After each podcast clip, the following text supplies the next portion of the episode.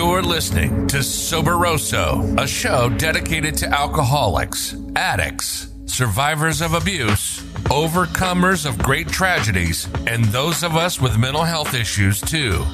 Each week, we invite guests and listeners from around the world to listen in as we have casual conversations with regular people like you and me who've, against all odds, turned their lives around. If you're a family member of someone suffering from alcoholism or addiction, a newcomer or old timer, or sober curious, this show is for you. Join us now on the Soberoso podcast with your host, Dora Gosselin, in sharing our passion for recovery.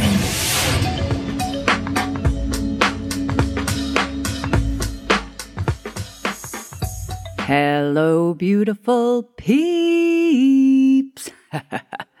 Welcome back to another episode of Soberoso, the podcast. My name is Dora, and I am your grateful host of this show. I am also a recovering alcoholic, addict, and codependent no more.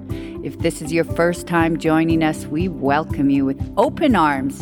And if you are a repeat listener, thank you for your continued love and support.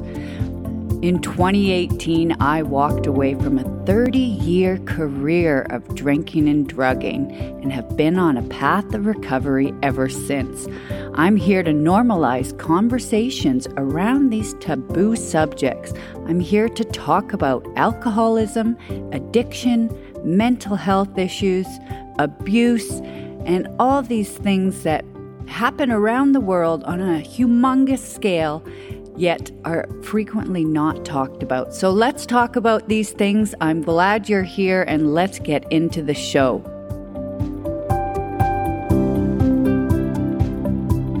Today, I wanted to talk to you a little bit about mental health. May is the month that is dedicated to raising awareness around mental health matters. And I'm sure that you, if not yourself, are suffering from some sort of mental um, matters or disorders or anguish that you most likely know somebody very close to you that is. And I can't help but reflect uh, over the last two weeks, I've been moving, moving house. I had to actually stop and, and take a break from my my structure and my routine. And I have realized that for me, that structure and routine, when that gets taken away from me, everything kind of suffers, you know, that, that in limbo stage. So I'm, I'm bouncing between two homes, moving out of an old one into a new one. And nothing is going according to plan. The movers don't come the day they say. The cleaning lady doesn't come the day she says she's going to help and I've got 62 stairs to shuffle up and down, up and down, up and down, up and down. My body's killing me, my back's killing me, my neck's killing me.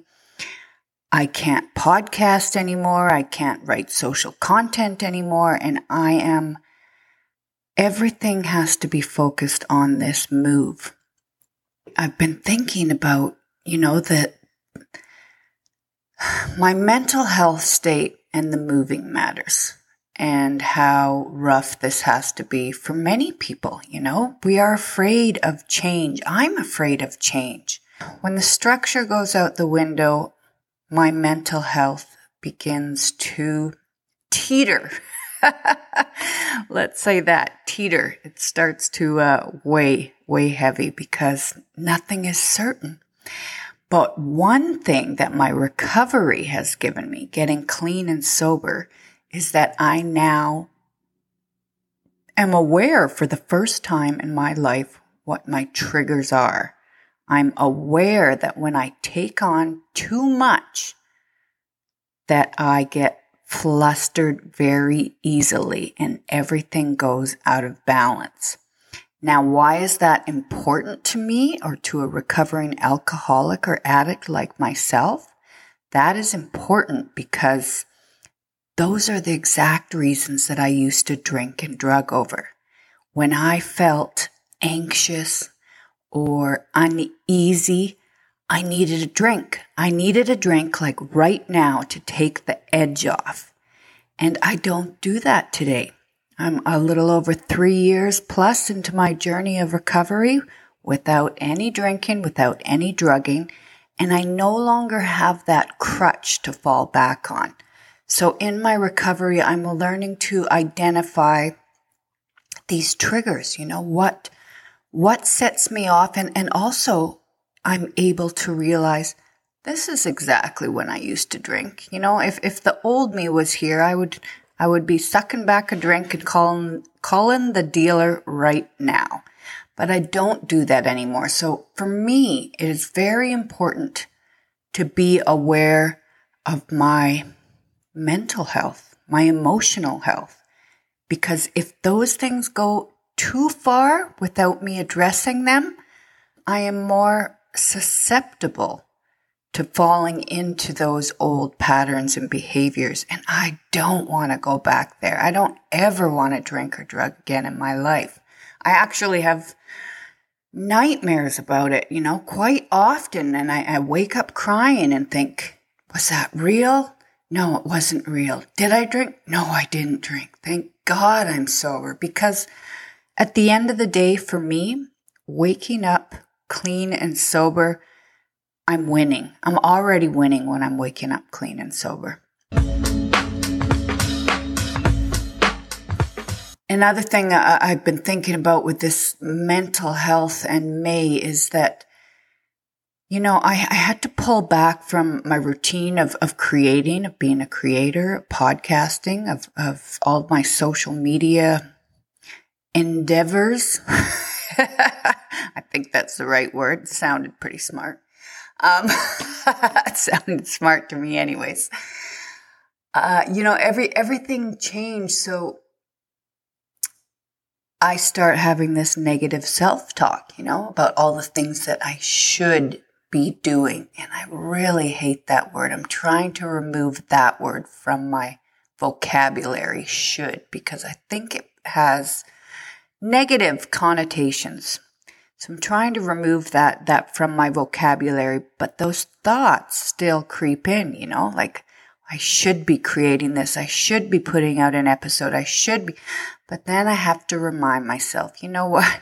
I am here creating a podcast sharing my experience, strength, and hope with the world and with other people in recovery, talking about keeping emotional sobriety, mental sobriety, and staying clean and sober. Like, I have to just stop and take my own advice sometimes.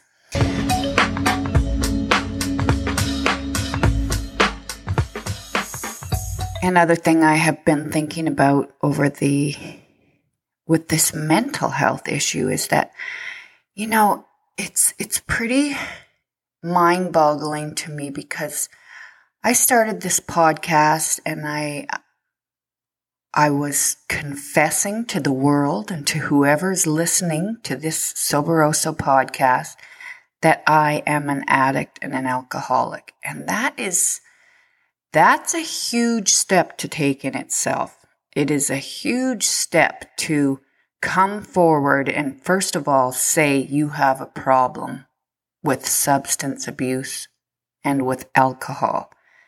I mean, that in itself took many years for me to, to, to realize, to get out of denial and to admit. So I had been podcasting for about a year and I, I was asked to guest on somebody else's show and on their show, somehow mental health matters came up. And for the first time in over a year of podcasting on addiction and alcoholism, for the first time, I was also able to admit out loud to the world and the universe and whoever's listening that I also suffered from mental health issues. And it kind of, you know, kind of caught me off guard. Like, how is it that I can admit that I'm an alcoholic addict, yet I haven't been able to talk about the mental health issues?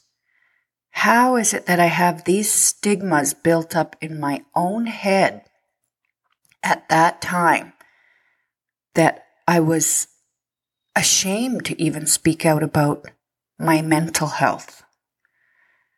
Mind boggling.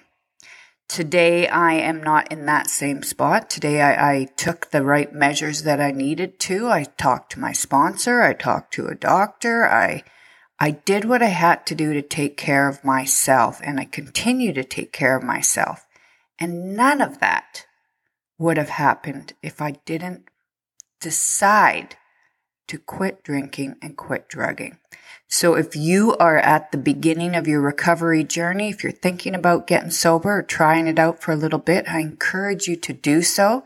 I encourage you to check on your friends that may be struggling with mental health issues that you're aware of or even that you're not aware of because some people mask it very well. Some people do not talk about it and they put that superficial front on that mask on that everything is okay. So if you're struggling, reach out, talk to somebody if you need help. Talk to your doctor, talk to your sponsor, talk to your friends. And get out of get out of yourself, get out of that that shame cycle or that that isolating place that that keeps us in our own heads.